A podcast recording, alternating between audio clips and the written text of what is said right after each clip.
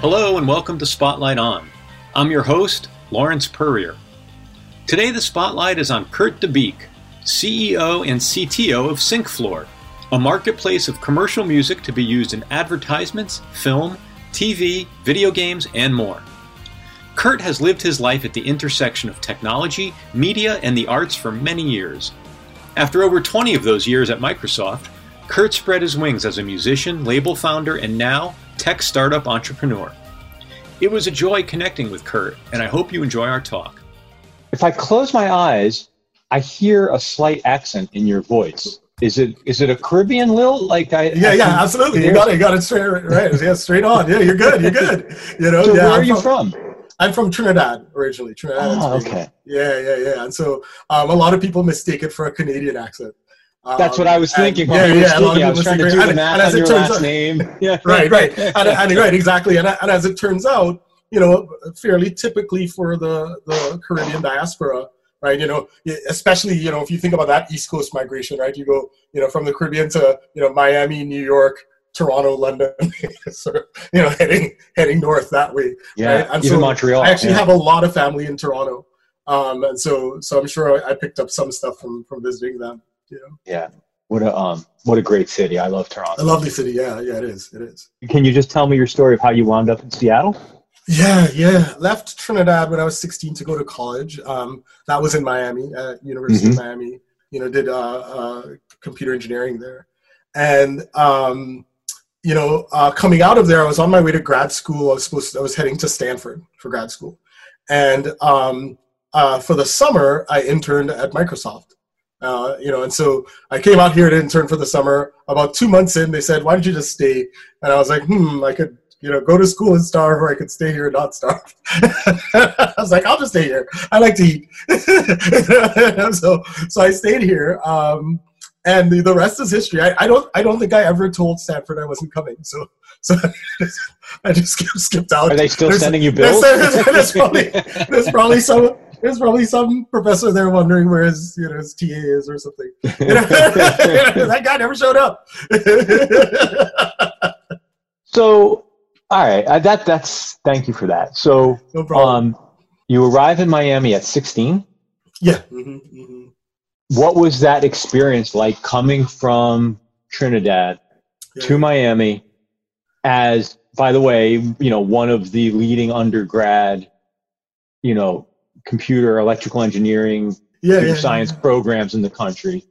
Like, how and why there? And can you yeah, tell me yeah. that story?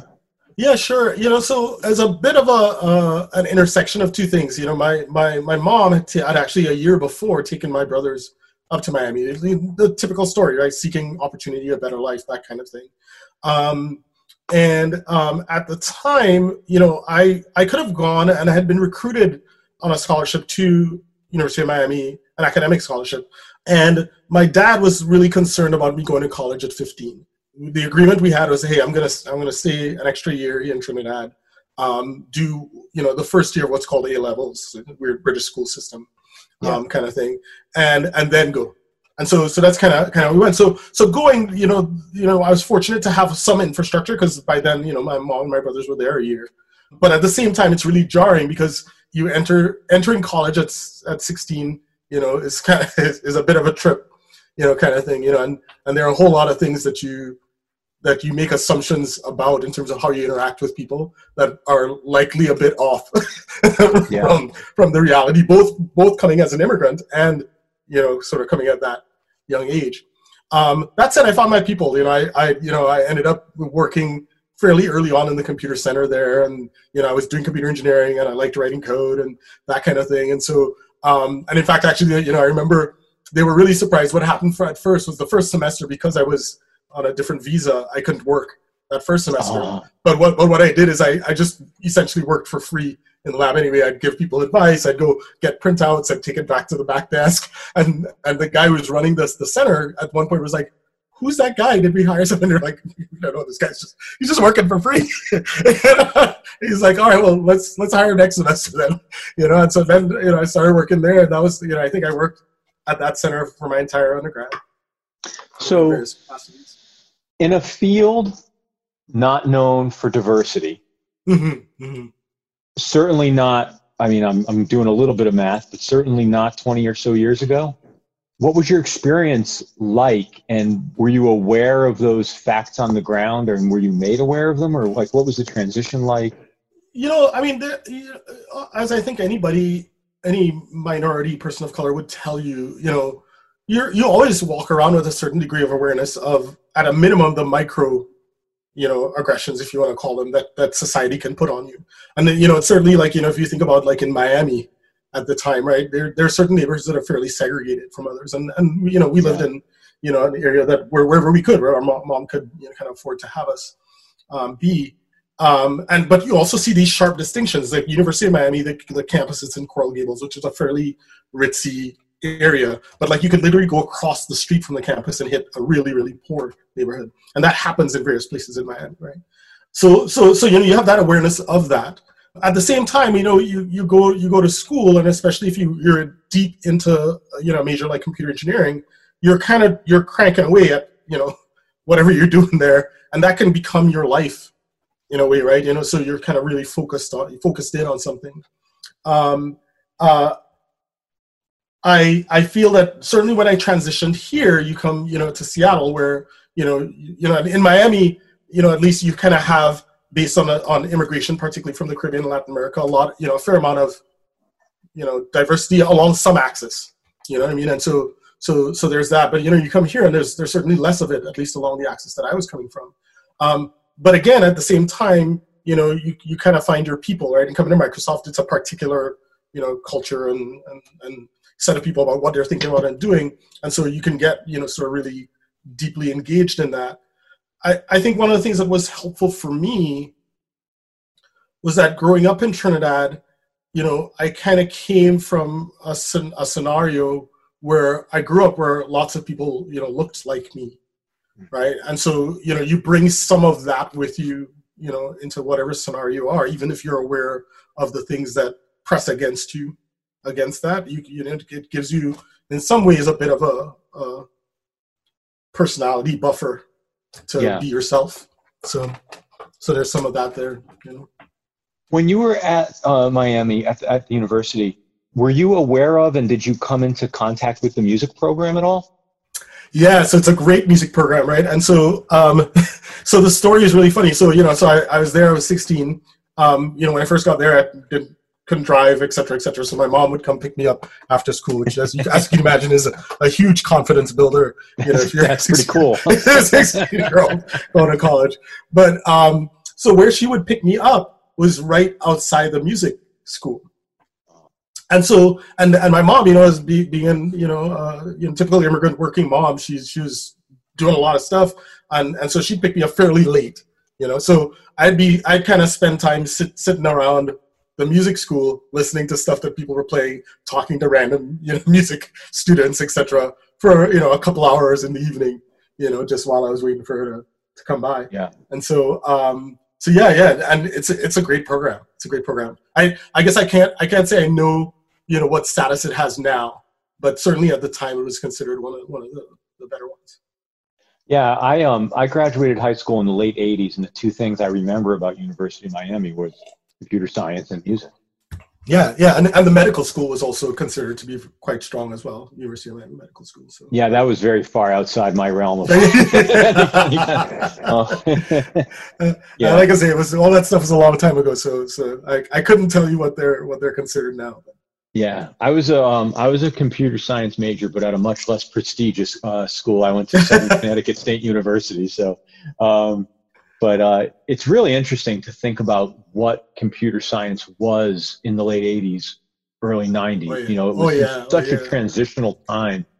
You know, we still worked on mainframes. And, absolutely. Uh, All That's right. That I did. Stuff, I did know? a lot of my, you know, sort of initial coding on like VAX V M S systems and, and stuff like that. V M S, you know? Right. Yeah, That's yeah. Right. And so, you know, it's yeah, it's a it was a, it was a very different thing. But you know, one of the things I felt was true, and I don't know if that was because of where I particularly was was working at, but you know, a ton of my experience in terms of of, of what then transitioned into working professionally in in, in software, you know, was all about project stuff and about, you know, sort of picking up work and, and being curious and, and doing things on your own in a way. Like the, some of the best ways to learn about that stuff, because it was such a, a burgeoning, you know, kind of new thing going on, right, was to just dig in and try stuff out, you know. Um, and so, so I remember like, you know, I remember learning C, for instance, because the School of Education commissioned a set of educational games and they were paying, I think, Um, three thousand dollars per game, and so me and my buddies were like, "Oh, dude, we got to, we got to do that." But they,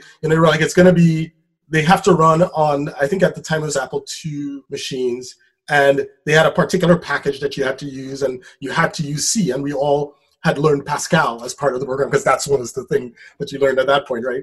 And so we were like, we just said, "Yeah, sure, we know C."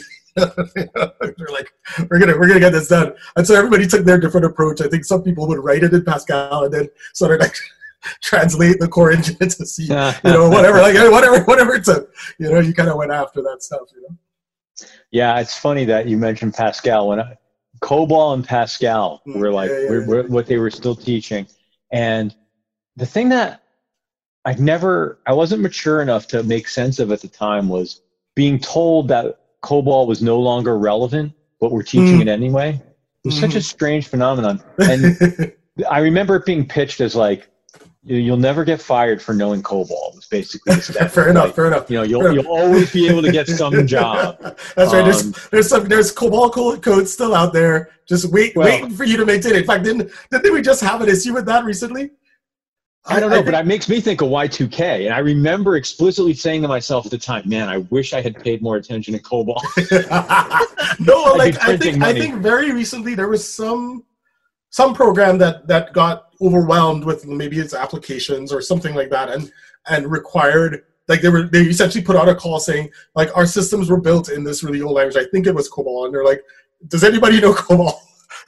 Wow. Even to, even today, right? Kind of thing. It's, it's like wow. wow. I wonder if it was like the unemployment systems or the small yeah, some, it was some, it, exactly. It was something exactly like that because of you know yeah. with COVID and the, the the applications for the P P P stuff and all that. Like it was it was um yeah it was exactly that.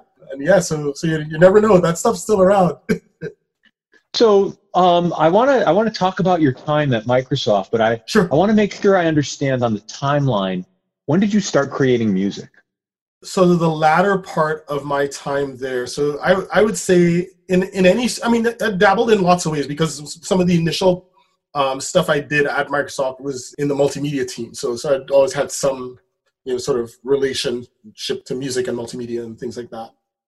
But putting that aside, in terms of really, you know, seriously making art of my own, um, that was probably in the about twenty ten-ish kind of time frame. So you know, close to, you know, I left Microsoft in twenty twelve to start Bricklin Records, and um, and yeah, so so you know, it was sort of like a two or three years before that, I I kind of really gotten into making my own stuff, which really took me another level of, of depth in terms of connecting with the artistic community here in Seattle, which which is a big part of the story t- towards doing what, you know, sort of we're doing now, um, is mm-hmm. connecting with that community, starting that label, learning a ton about, you know, sort of the music industry and how it impacted people in that community and wanting to find, you know, more ways to to, to help.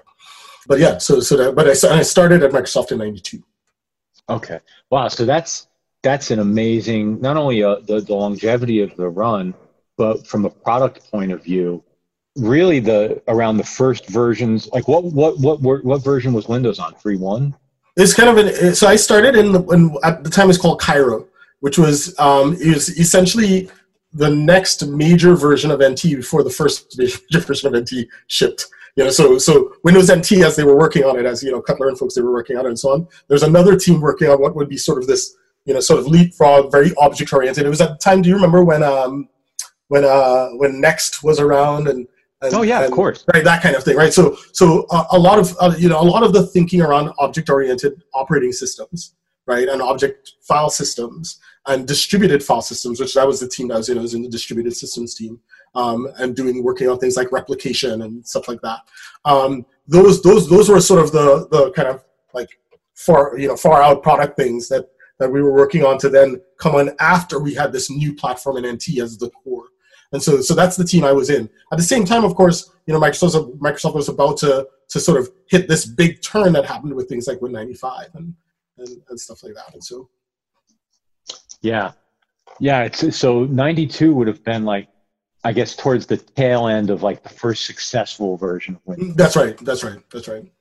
Yeah. Oh, and then so Win ninety-five, yeah, you know, sort of took it skyrocketed, you know, skyrocketed, you know. Yeah. And so um which I guess begat X P and sort of the, the yeah, and so, of, so, yeah. So at the same time, there was this other team working on Windows N T, which was a whole new kernel engine infrastructure for building out our operating systems that would become the core of what you know sort of Microsoft operating systems were to be. Um, and so yeah, so that was just a, this sort of parallel track. Did you ever use or come into contact in person with the NextCube? Uh, no, I did not. No, I did not. Yeah, um, I, I, wish I, I can't had. imagine many people have. I wish I had. I wish I had. It's one of those things everybody was like, "Oh man, I want to see one of these things. I want to touch it myself, not just yeah. not just read press things about it and all that." But I didn't get a chance to. So I remember. I, I'm sure somebody has one just sitting around somewhere now. Oh, there's got to be a few floating around Seattle. Yeah, yeah, yeah, yeah, yeah. Paul yeah. Allen had a few. Um, it's funny. I, I can remember more than anything else about that company. I remember the trade ads and yeah. sort of the um, just like the. the computer porn of those ads. Like, they were so beautiful. But yeah, I never, right. I, I don't think PostScript, I, I PostScript rendering and stuff like that. You know, it's, like, it's just yeah. like, yeah, you just like, it's, yeah, yeah. Yeah. You know? I've never knowingly met anybody that played with one. Um, yeah. yeah. Yeah. It's amazing. And so the core of that platform became iOS, right? That was ultimately when Jobs came back to Apple, they took the next operating system. And that's when they blew out like System seven and all that. They, they, they, because Apple you at know, that time through the early nineties were having such legacy problems with their O S. Yeah, there, there certainly were. I mean, uh, ultimately, I, you know, I, I wasn't, I wasn't in the team, so I, I couldn't tell you like how much of, you know, sort of one thing survived into the next as such. You know what I mean? Like the, um, no pun intended. Having built large systems and run teams building large systems, you know. What what may seem like a straightforward path from the outside in terms of like, oh yeah, you know, they brought in this thing and so they must have just thrown away this other stuff and like just started here. But it's usually not as, as simple as that. You know what I mean? Uh, you know, uh, especially when you have existing customers and compatibility you have to think about, and you know, migrating developers to new platforms you have to think about and things like that. And you know, pragmatic considerations in terms of like, well, you know, some you know, there's some pieces of code in that thing that. that work pretty well, and, and we know how how it works and how compatible it is. So maybe we'll bring some of that over here and put it together with some over here. Yeah, yeah. I mean, the notion of of of developing, I mean, for either of the companies, for Apple or for Microsoft um, operating system, and having to support all those legacy enterprise people, um, and really yeah, only had that one. In spades, yeah. yeah, and I think only every you know. ten or fifteen years or so where they really sort of allowed to press the reset button and say, you know, this is a hard migration that everybody better do that's by right, X date. Right. Uh, right. It's incredible. So, yeah, yeah. And Apple's going with, through another interesting one on that too, right? Like the, you know, with the, the move back away from, from Intel chips, you know, there's a whole, there's a whole conversation like that that's happening again.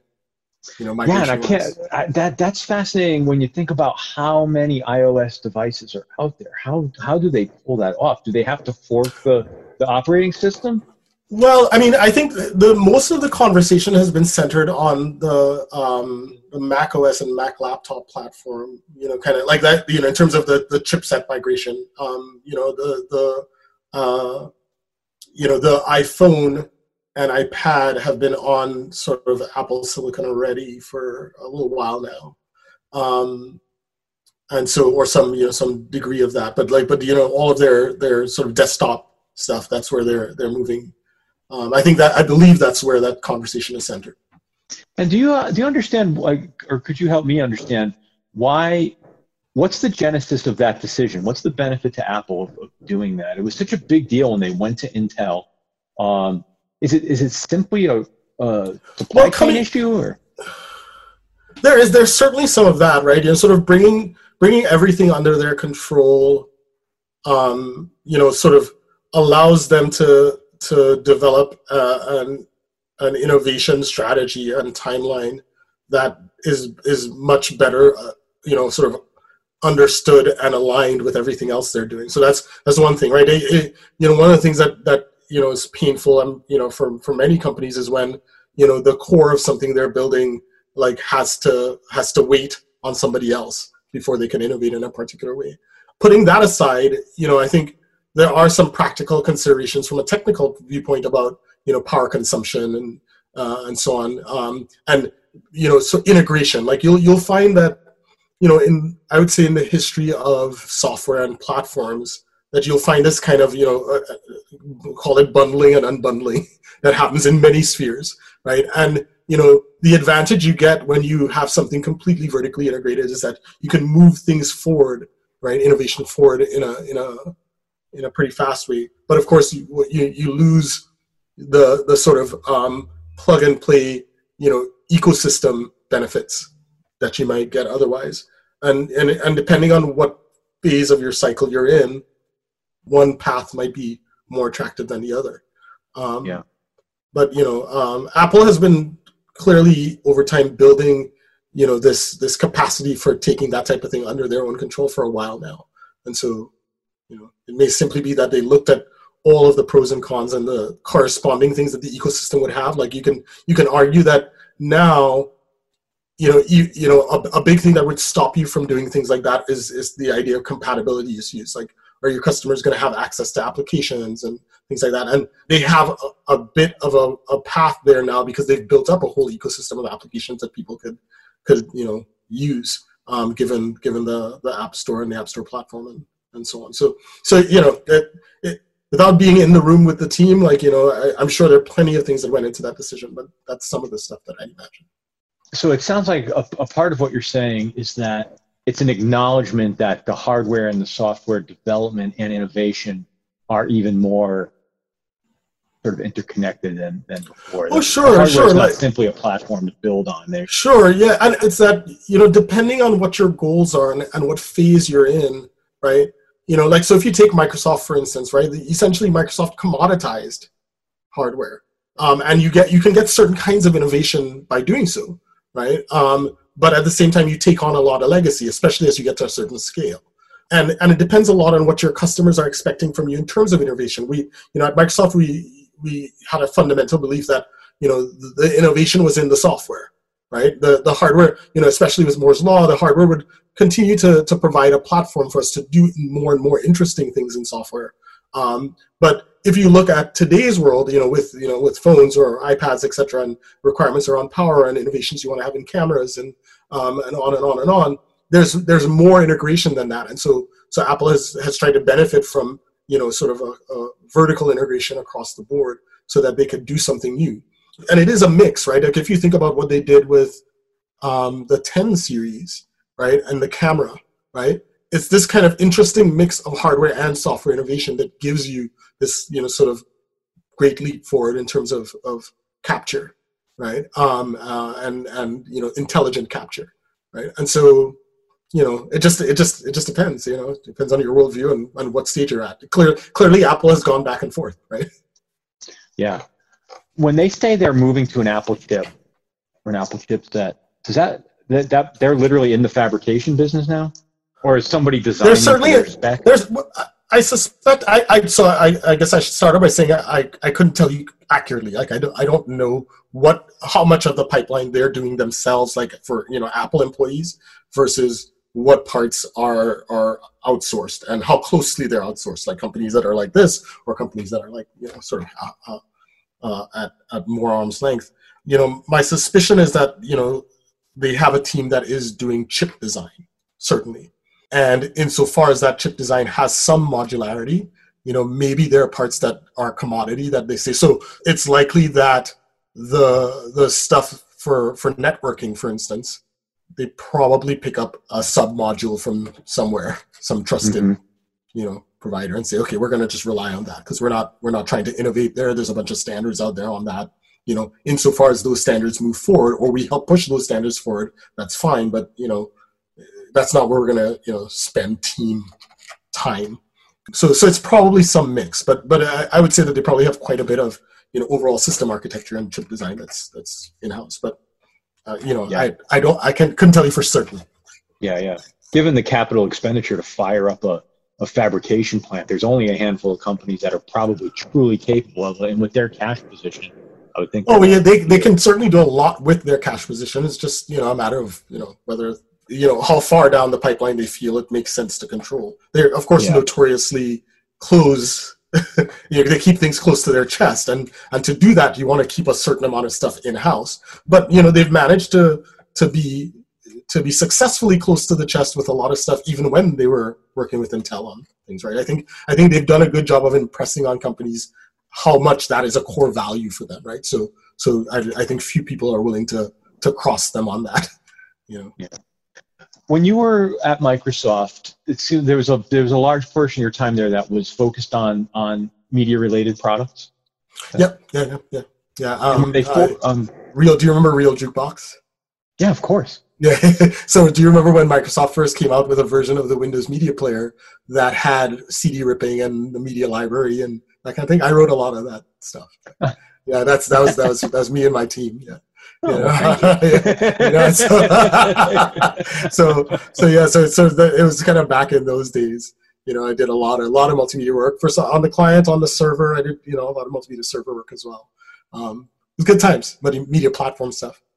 It's so funny to talk to people that were around during that area era and all of the sort of like the island of lost formats, whether it was yeah, yeah. You know, Liquid Audio right. or. Um, Oh yeah, Liquid Audio. Remember A B, the the the Lucent A T and T uh, format. That was that was supposed to be the that and Liquid Audio were the audio file. Of the yeah, day. yeah, exactly, um, exactly. Yeah, all sort of one fell swoop. The M P three world just wiped. Just yeah, that that's whole, right. That's right. That whole thing away. So when you were developing, were you thinking about cross-platform or interoperability, or were you primarily like this is a Windows application? How did you think about that? Um, in those days, putting aside, you know, the stuff that you would typically do around networking and network protocols, which, you know, uh, you know, you have a certain thinking about interoperability there. Um, you know, it was pretty much building, you know, Windows clients, Windows servers, that kind of stuff. But, you know, I have at various points in my career, you know, thought fairly significantly about, you know, cross-platform, particularly actually in the latter part, um, where I was running, you know, parts of, of the Office mobile infrastructure because I worked on, on mobile productivity for a while as well. Um, at a time when, you know, for instance, Microsoft did thought about doing productivity stuff with Nokia and, and, and so on. And so, so yeah, so, so I've definitely thought both in terms of very Windows specific stuff as well as, you know, sort of cross-platform, which, which you know, cross-platform comes with its own, its own unique challenges. Yeah. Towards the end of your tenure, uh, did I read correctly that you were deeply involved in the whole Nokia? Yeah, yeah. So, so uh, from the, from the, the, the office slash, you know, business division side, Um, which actually is where the first, uh, you know, sort of connection with Nokia came, was that, uh, you know, Microsoft and Nokia got into uh, an agreement to to bring some of the Office uh, mobile uh, technology and applications to the, the Nokia platform. And when we did that deal, I was working for the guy who was the president of the business division um, as his technology advisor. And he, he ultimately actually went on to run Nokia. And so, so I was the technical lead on sort of putting that part of that deal together, which was which was very fairly complex transaction, you know, yeah. uh, hundred plus page contract kind of thing. And so, a lot lot to it. Yeah, yeah. And so, uh, what brings you to the end of your time at Microsoft? I mean, you had an incredible run through an amazing mm-hmm. shift in not only desktop, but you know, yeah. connected technologies, the shift to mobile. Mm-hmm. Working, you know, the, the whole media and streaming landscape explodes. Like you're right there at all these yeah, interesting yeah, yeah. Yeah, yeah, yeah. Were the big problems solved for you? Or was No, it, no. Know... There's still plenty of problems to solve. No, no, no, not at all. Like I, I think, you know, for me what happened is that, you know, at that point, like around, you know, sort of coming towards, you know, sort of twenty eleven, twenty twelve, I, I was on a natural crossroads. And, uh, you know, that saying is that, you know, professionally, we were coming to the, the end of a, a major release cycle for, for the Office set of products. And, and so, so it was a, a natural time to think about, okay, well, what am I going to do next? Um, I was also professionally coming to, you know, sort of twenty years being at Microsoft, right? And so, so that's kind of a milestone that you think, okay, well, all right, well, you know, what am I going to do next? Going to do next there. I was also personally about to turn forty, you know, so so I, I kind of was like, oh, well, okay, well, you know, what what what I want to do, what I want to do there, you know. Um, I also had, uh, you know, sort of in twenty ten, twenty ten, I'd come out of a divorce, and so. Um, I was also kind of that in some sense coming out of that is what really triggered me going really deep on making art and making music as a way to work through, you know, so, uh, a lot of emotional stuff. And so it was really like, you know, at this, this crossroads of a lot of different, you know, a lot of different things. And it felt like a really natural step to say, okay, well, why don't, why don't I go take a, take a right turn, you know? Um, and at this, you know, at the time where I was considering that, you know, I had gotten, you know, really connected to this this community of, of artists, and and I saw, like, I don't know if you remember around, and I'm sure you do actually, given given what you've done in your your life and career, um, around twenty eleven, twenty twelve was sort of the bottom of the trough of the last major disruption to the music industry, out of which sort of the the phoenix of streaming came, you know, rose from the ashes, right? And and you know what I'd been seeing is that, you know, a disproportionate impact of, of that disruption was being felt by the independent community. And, um, and that, you know, sort of, you know, in empathizing with those artists and those, you know, sort of micro labels and, and, you know, the people really trying to do beautiful music, high quality music, diverse music, and just trying to get access to, to opportunity. I had heard, you know, I thought, well, you know, what's a, what's a way I can help in this context at a time where I was thinking about doing something different anyway. And so, so out of that came the desire to start, you know, Bricklin Records. That took me into a whole different chapter.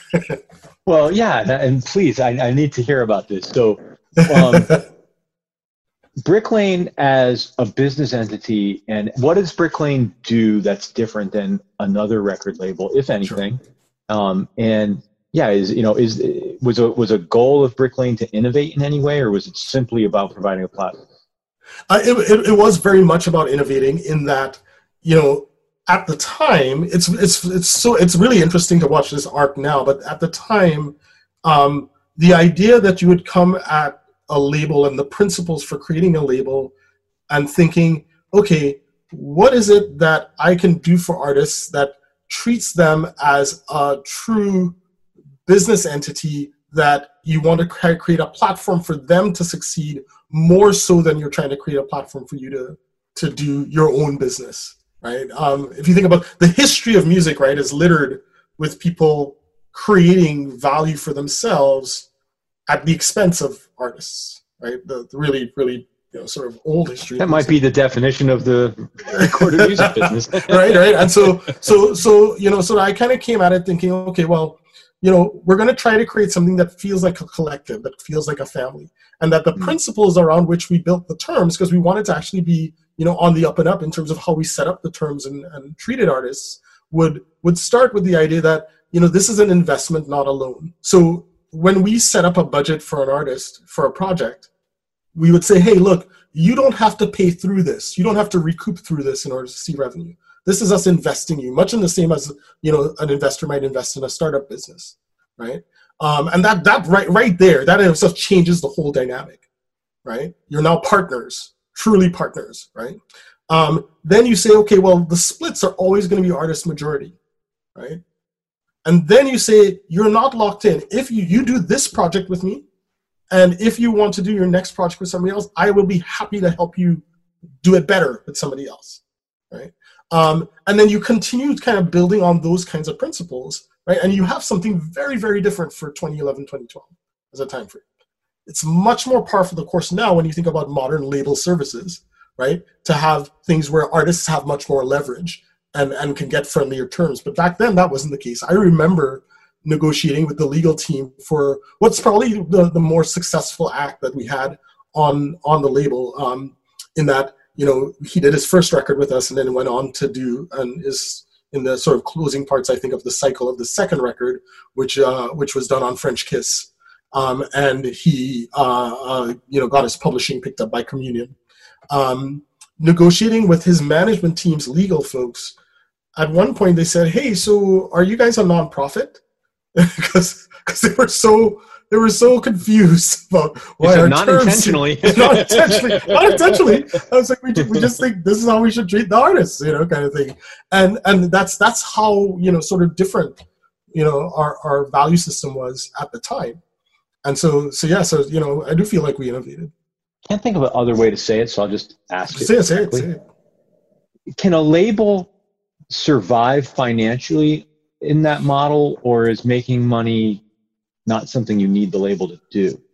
It's a, it's a very fair question. It is difficult. It is difficult, but you know, I think it's, I, I think that difficulty may have had less to do with the principles, right? Which, you know, and more to do with what was the cha- of a changing environment. So much was changing mm-hmm. in the way, in terms of music, right? So, you know, how people valued music was changing, right? So, you know, when you think about that shift from, you know, what was a fairly high margin thing about selling C Ds to, you know, a whole different proposition in terms of streaming and all that, you know, it's just the business was changing anyway under you, right? If you are an independent, then this is really difficult for independent labels coming up, right? Um, you need, you know, uh, you need time to sort of build that catalog and that infrastructure that allows you to then, you know, rely on some catalog, right, to kind of keep you going, right, in some way, and to find opportunities to actually capitalize on that catalog, right? That that you, you need time, and and so in some ways it's capital intensive to get started, right? In in you know in that way, as much as there are many things, many kind of you know pieces of infrastructure that make it easier to get started, like, you know, you can do your distribution through a TuneCore, or you can, you know, a DistroKid, and all those things make it easier. But the patience required and the searching for opportunity, and this is where I would say, you know, um, getting into SyncFloor came out, is that, you know, when you look at, you know, sort of what access to opportunity is when the amount of music that's out there is so, so large, right? fifty million commercial tracks on Spotify, you know, forty thousand tracks a day being uploaded, right? You, you're now trying to, to be seen and heard, you know, in a vast sea of stuff, right? Which requires even more patience to try to distinguish yourself, right? To be signal from noise, right? And so, so that, you know, all those things I think make it really difficult to, to bootstrap as a, as a small independent label. Um, we were actually fortunate in some sense in that, um, you know, we kind of t- took the typical kind of little steps. Our first step was we, you know, we, you know, after signing the first artist, Iskadoff, we, you know, put out a couple of small things,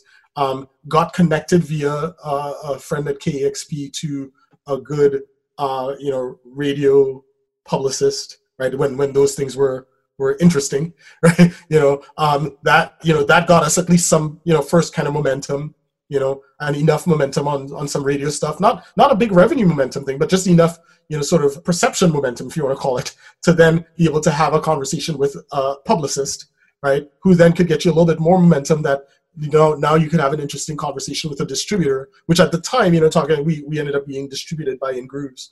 You know, you get involved with a, a, a distributor that has some weight that lets you get in front of, you know, the, the retail outlets, you know, and you kind of, you sort of build things, and at every step that you go, you know, the next person looks at you as quote unquote more real, right? If you're like, oh, I'm distributed by, my publicist is, my publishing admin is, my, you know, and so you just keep kind of building. It's a lot up. Of social proof, basically, along yeah, the way. Yeah, a lot of yeah. social proof, right? And but but that stuff takes time. It takes a lot of time, you know. Um, and so so you know, fortunately, I could you know I could afford to at the time, you know, take the time, and and and my my motivation was primarily, how do I give these artists a platform? So you know, as long as we were graduating people to some next thing, then that was that was great.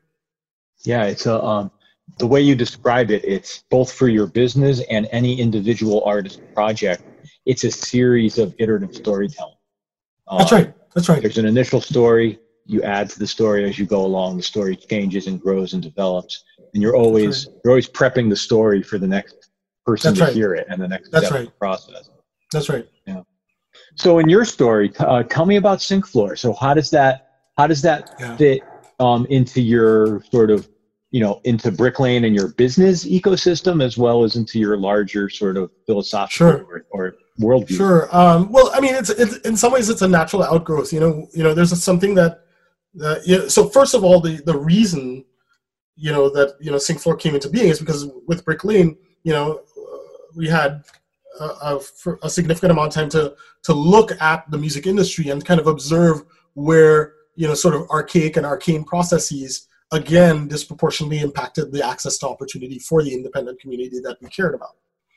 Looking at sync in particular just happened to be like a vertical that we thought, oh, okay, well, you know, sync is a really interesting revenue opportunity. And I think people have underestimated and undervalued the re- revenue opportunity there uh, as, as something that is now being driven significantly by a new golden age in video, right? So, you know, as the lingua franca for, for people in entertainment and education and brand marketing and on and on and on, right? All forms of storytelling, right? The, the you know, video is the future, you know, um, pod- podcasting notwithstanding. Podcasting is also, to some degree, a great new media thing. And in fact, it's really interesting to watch a lot of these podcast production companies talking about optioning things to T V.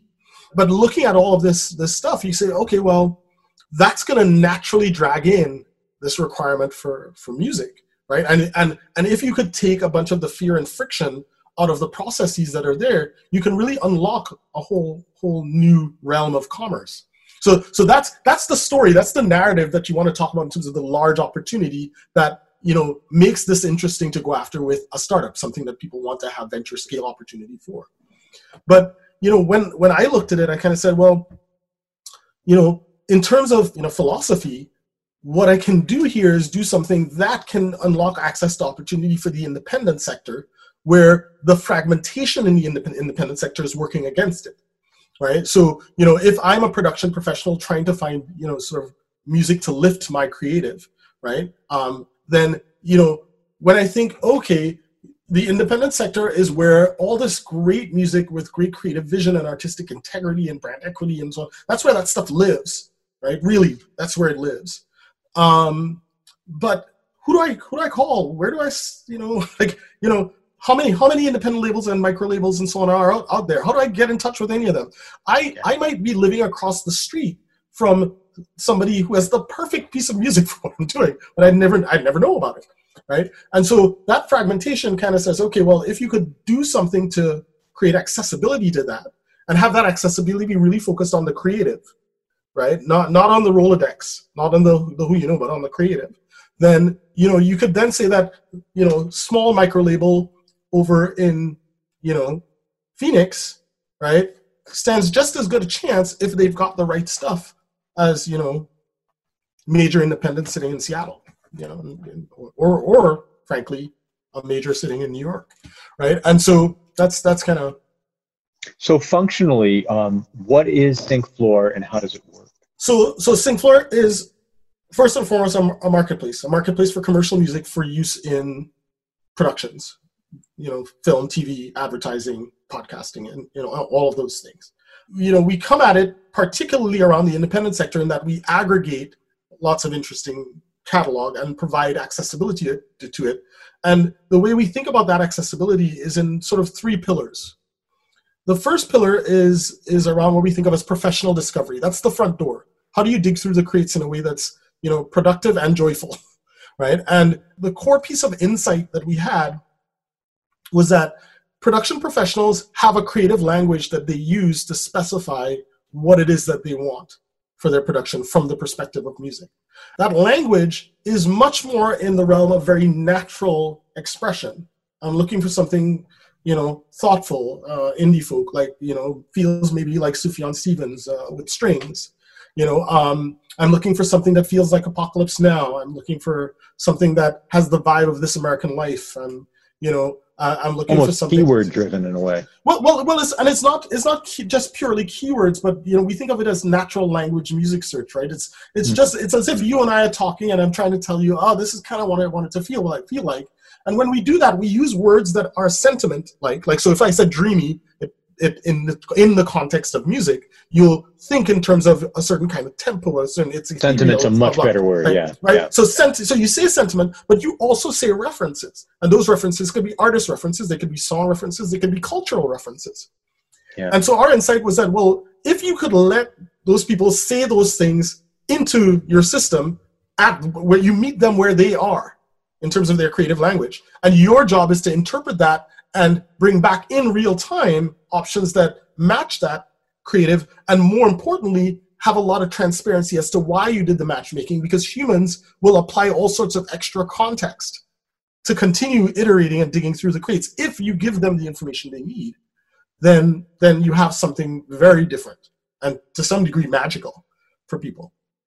And so that was the first pillar, this idea of what we think of as professional music discovery. The second pillar was that, you know, if you look at production, productions have become more and more complicated, right? You know, the bar for creating productions is, goes, goes up and up.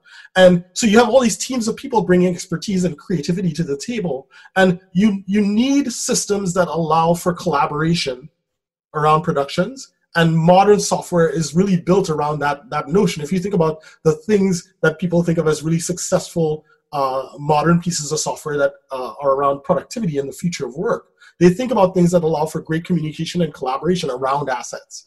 Uh, a great example in the production realm is, is something called Frame dot I O.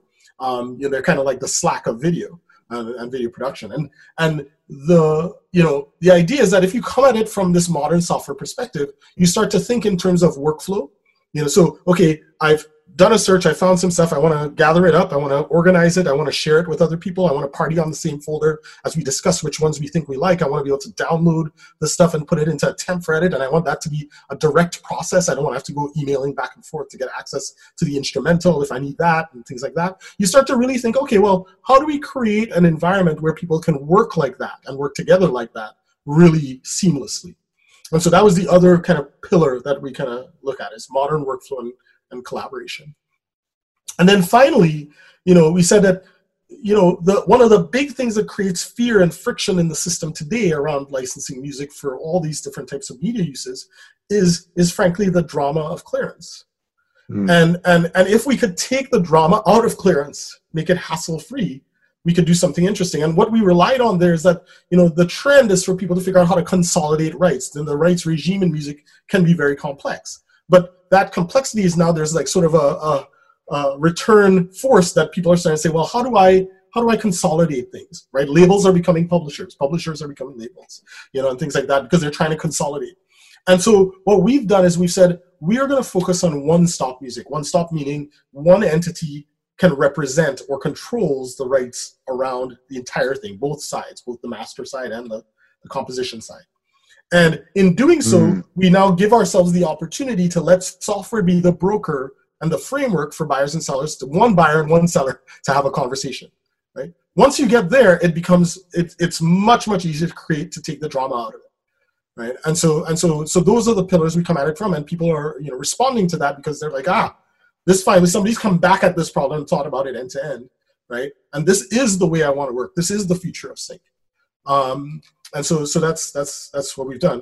Um, you know, we've taken it a step further, you know, re relevant to, to what we're doing now, podcasts, is we said, hey, look, you know, in certain spheres, especially in these new media spheres, you have people coming at this, this, this desire to license music without a bunch of the baggage of how it works today. They just, they're just like, I don't know, it's a piece of music, I want to get it, right? And so if you could actually then take the same platform that we have today in SyncFloor and configure it in a way that the language and the, the, the presentation is really optimized for a vertical, right? And, and you take all the knobs away that aren't relevant, and you customize the workflows, and you use the language that that person understands. You can do even more to unlock commerce, especially at prices that are lower than the typical thing in, in video production, which is where you need, you need the efficiency then if you're going to scale, right? Um, and so that's where we, we launched, actually, at the same time that we recently launched SyncFloor itself, we launched uh, something called Songs for Podcasters. And, um, mm. and the idea is that this is a sister site that's basically the same, you know, platform, but sort of reconfigured, specifically speaking to, to you, the podcast producer, and how you might want to more effectively get access to music, real music, by real artists, with real creative vision and artistic integrity for your podcast productions, and, mm. and at prices that make sense for what you're doing, um, and with a workflow that asks the questions that are in the language of somebody doing podcasting. And so, so that's, that's, that's what it builds. Oh, that's a very interesting sort of use case or application for the platform. Thanks. Um, what's the, what's the state of the business today? Like, where are you at? Are you a, are you a, are you a M V P? Are you at Series A? Like, you know, just in yeah, that yeah, life yeah. cycle, where are you? Uh, so, so we just recently commercially launched. We are, we are, we're definitely before Series A. We're, we're kind of pre-seed. Um, uh, and, and sort of heading towards seed is, is the way to think about it. Um, essentially, uh, you know, we've, we've, we did a friends and family raise in um, spring of twenty eighteen. Um, and then, uh, and that's, you know, uh, maybe I'll, I'll, I'll do this by, by stepping back and explaining the narrative of the, of the, of the company yeah, please. at a high level, Thank you know, um, uh, so, so, and we incorporated in March twenty seventeen, you know, sort of, um, and, and to add a little color to that background, I, you know, in, in late twenty sixteen, I had, was finishing a tour um, and my last stops were, um, were San Francisco and Oakland. And so I, I, I drove there myself, you know, I took all my equipment, you know, the typical like small indie outfit thing, you know, and, and I, I do sort of industrial synth poppy like stuff. So I've got a whole rig of stuff that I'm you know, kind of dealing with. Unfortunately, that drive and lugging around stuff shot, you know, my back was shot by the time I got it came back. And so I was kind of laid up, you know, sort of for the last part of, of twenty sixteen, heading into twenty seventeen. And so a lot of the thinking that had been kind of going on in the back of my head and discussing with, you know, like you know, my co-founder and stuff like that, uh, I kind of said, well, you know, I'm, I'm just kind of sitting around here anyway. You know, to, uh, and so we started typing some code and, you know, playing around, that kind of thing. And got to a point where I thought, no, there's some, there's a, there's a, there's something here. And so we incorporated in, in, in March twenty seventeen. Um, in, you know, the, it took us from that point uh, over a year to get the core technology right. You know, um, because it's a very hard problem, that, that sort of search engine problem for taking a natural expression, even in the music sphere, um, and, and spitting out something that you could then do matchmaking on, on content with. But we got there and we said, okay, we have something interesting. And so then the next step, having raised that friends and family round in spring twenty eighteen, was to go try to create a credible, you know, sort of catalog of content that you could, you know, kind of, you know, use as a, a backdrop to, to see if the matchmaking made sense.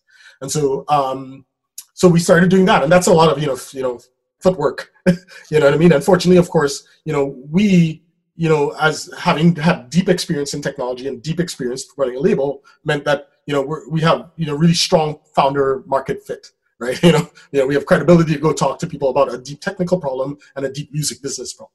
And so, mm-hmm. so, you know, did that for, for about a year. Um, and then in, in sort of late summer twenty nineteen, Uh, raised uh, some money from, from sort of three Northwest V Cs with the idea that we'd use that to head towards a commercial launch. Um, and in late last year, actually, we additionally were accepted into an accelerator um, in New York that, you know, was focused on audio and, and that type of thing, um, and, you know, raised some additional funds there. And so, you know, all of that was sort of the part of the funding narrative arc, but of course, you know, the getting the thing out the door was disrupted in many ways by what's happened happening in various spheres of our world, and in, and for me personally, with that, you know, you know, having a son, and um, the, you know, from there, you know, we only just recently actually did our commercial launch, like in, in this month. so, so, oh, um, congratulations! So, so, yeah, so we got the thing over the hump, and so now the real work begins. yeah. yeah. You had you had two births in uh, two births, two births. yeah, you know. yeah. Yeah, yeah. So, what's the initial go-to-market? Are you seeding it out to? Um, to people who need music, as well as uh, trying to aggregate more rights?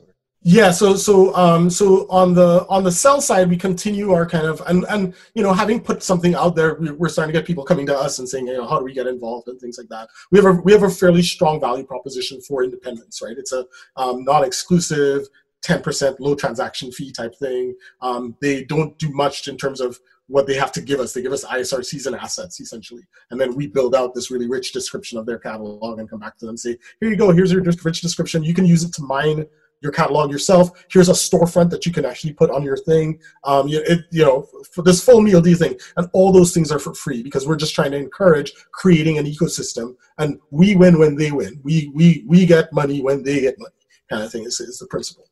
On the buy side, which is where we're focused now, we've started with a lot of, you know, sort of classic business development, feet on feet on the ground, talking to creative agencies, ad agencies, production companies, you know, film folks, et cetera, et cetera. Of course, a lot of that is about just building meaningful relationships right now because the production pipeline has, has you know, gone dry to some degree, right? Because mm. nobody's nobody's getting permits to, to shoot anything, right? That's starting to change a bit now, but, but you know, the, the pandemic was a huge disruptor for that pipeline, which means it's a huge disruptor for the post-production pipeline, which means music licensing goes down, right? So, so there's there's sort of that that type of, of thing that we're you know kind of working through.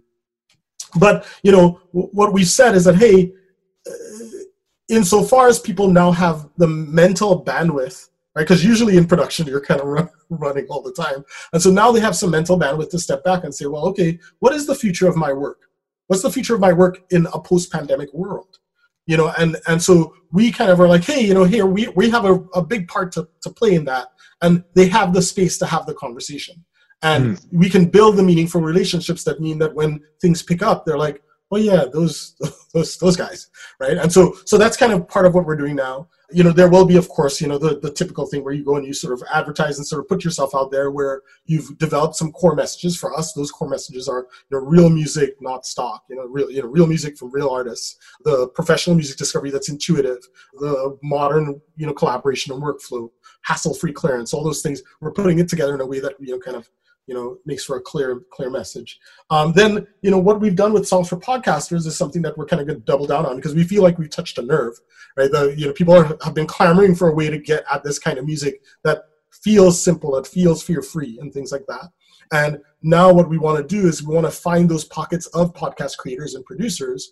Um, typically, you know, I believe by, by approaching the podcast hosting platforms and trying to figure out how to work with them to get at their sure. creator communities, right? Essentially, you know, look at affiliate relationships and things like that, and really kind of try to drive, you know, sort of traffic from that, that way. And how far up the creator spectrum do you see, what's the audience or the addressable audience, addressable market for creators who would have their content available to be licensed? Do you, do you hit a certain threshold even in the indie community where they have right. other outlets that are, Like are well, I mean, pe- people have choices, but I think I think people are seeing that we're doing something interesting and innovative, and we're unlocking new verticals, right? Um, you know, starting with this podcasting thing, and and our discovery is so rich, right? Like if you're an independent, right, to have your stuff show up high up in a set of results simply because it matches the creative is really a whole different kind of access to opportunity that's not dependent on the Rolodex.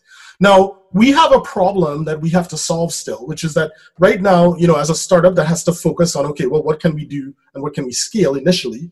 We focused a lot on the independent community, but micro labels, small independent labels, distributors, small publishers, that kind of thing. Because what we found is that as a unit of curation, right, you know, it's it's e- a little easier for us to scale in terms of our ingestion pipeline saying, okay, let's talk to you, Mister Label, and pick up a batch of stuff from you, right? Um, versus a whole lot more, you know, sort of individuals. We have a few individuals in the index, but but for the most part, we've been, you know, focused initially on these businesses. And then the other thing that we found, which is actually maybe the, the you know, sort of higher mountain to scale, but but one, again, that we, we're committed to over time figuring out how to do so, is that the businesses on the other side, the production professionals, the, the companies, the agencies, et cetera, that are looking for music tend to want a business on the other side who's standing up for the reps and warrants for the thing they're licensing, mm. right? And so so you have this thing where they're like, okay, well, I want to find, I want to lead with creative, but ultimately when I go through this process, that's your hassle-free clearance, I also want to make sure that the person on the other end is trusted.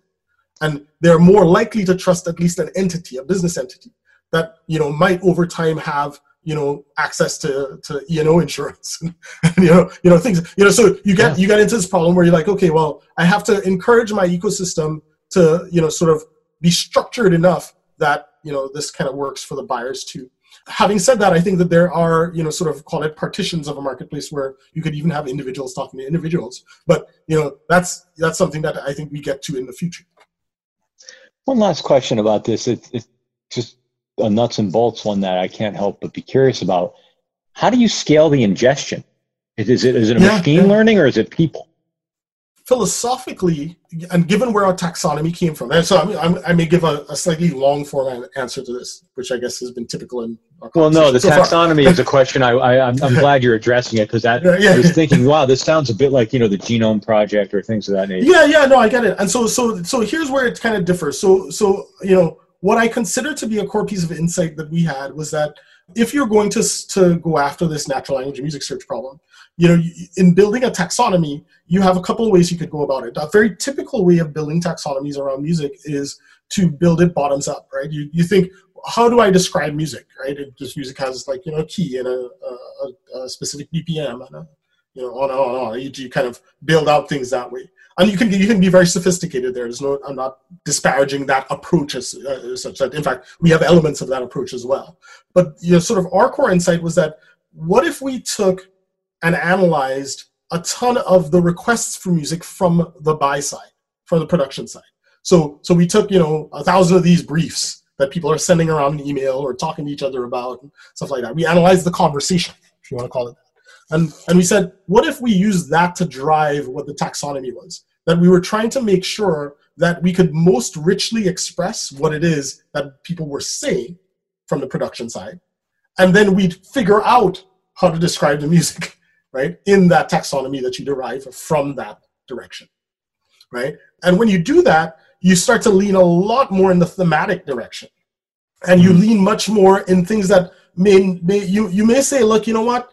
For the most part, sometimes a producer might be talking about stuff in terms of a specific B P M, but a lot of times they're talking about it at a high level, tempo and feel, which we all know that, you know, especially in today's world, somebody might, you know, leave their uh, their D A W set at, you know, one twenty B P M or something, but the feel of the thing is different, right? Depending on what they're doing in percussion or what they're, you know, on, on and on and on. We kind of lean really into this idea that we have to describe the feel, right? And and the taxonomy is, is rich in its its methodology for describing that. So having gone down, gone down that route, what that then says is that your ingestion pipeline naturally has a combination of algorithmic and human. You can, you kind of have to, at least. And now what you can do is you can make your pipeline more and more sophisticated and more efficient so you can scale what you bring in and how fast you can bring it in. But you do have some element of both these things. Now, the good news for us um, is, is multifold, but I prioritize these things. One, when we looked at the space of content that we need to ingest and what scale we need to get to on the, the catalog side, the aggregate catalog side, what we realized is we're like, oh, we don't have to have fifty million tracks. Our proposition isn't that of a streaming service like Spotify or Pandora. We don't have to have all the tracks because a consumer will just say, you don't have all the tracks, I'm just not gonna subscribe to you. I'll subscribe to the guy that has all the tracks. What we need to have is enough scale of enough diversity of content and enough diversity of price point based on diversity of partners, right? To satisfy a significant portion of the requests, right? And, and that we realized is much more in the like six figures. Like if yeah, you get to the point, right? If you get to the point where you have one hundred thousand, two hundred thousand tracks in an index with the right diversity of both type and price point, then you're a cobalt.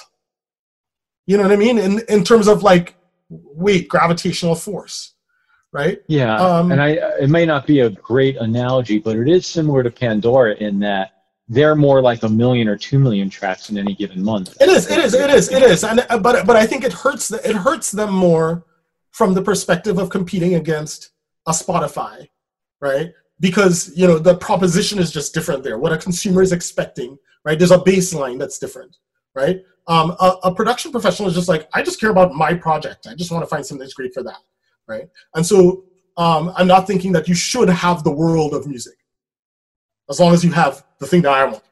That's right. You know, kind of thing, right? You know, you know, so that's the one thing that we can lean on is that we have to get to a different place. Right. The other thing we can lean on is that as much as it might be harder at first, and we can certainly, there are places that I, I'm still like, ah, I want to make our pipeline better from the ingestion perspective. But the fact of the matter is that you do it once and you're done. you, you, know, you know what I mean? Like, you're just like, okay, great. And you're, you're accruing value constantly. Right. So, so it's, it's not this thing where you're continuously refreshing it. So, so you're, you're stuck, right. In terms of like, oh shoot, my pipeline isn't efficient and I have to do a pass on this thing every, you know, a, a full pass on it, you know, every every month or something. Yeah, that's a great point. There could be a certain, once you hit your scale of whatever that six-figure number is, yeah, then that, it's just yeah, a, yeah. it's like a culling and replacing or a culling. Yeah, ex and exactly. You're moving a window, right? You know, kind of thing. And so, so it's so it's so I think there are a number of structural things that are advantageous in the context of sync that allows us to then be maybe a little deeper and richer in terms of what we do, even if it's a little less efficient on the ingestion pipeline. I love it. I'm sold. And, and it's and it truly is magic when you put hum, when you put the human side and the, the algorithmic side together, right? You know, and, and you can do that on the ingestion pipeline. You you can't, of course, do that in the real-time search part of it. But but you put those things together and you can get real magic in terms of, of the kind of results that you, you can have. So uh, for the benefit of the audience, can you give me the SyncFloor and the podcast website U R Ls so we're one hundred percent clear? Absolutely. So it's syncfloor dot com, S Y N C F L O O R dot com, and songs for podcasters dot com. Wow. Okay. Well, that's that's that's certainly search friendly. Um, I'm gonna have to. I'm gonna. I'm gonna give it a test run. I, I, I'm. Yeah. A, I'm a fan from what I've heard. Thank you for your time. Uh, well, you allowed me to run over, and uh, I want to be fun conversation.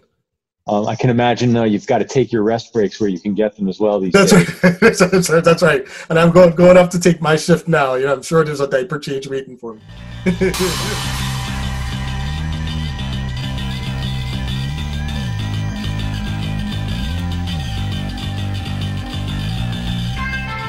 Thank you so much, Kurt Debique. Thanks to Ant Taylor and the entire team at Lyte. If you're interested in what we're up to at Lyte, visit us at L Y T E dot com. And thank you for listening to Spotlight On. We're available from Apple Podcasts, Spotify, and pretty much anywhere else that spits out podcasts. Spotlight On is produced and edited by Craig Snyder. Keep your feedback coming. Reach me directly at L P at lyte dot com. Thank you so much. Be safe and stay in touch.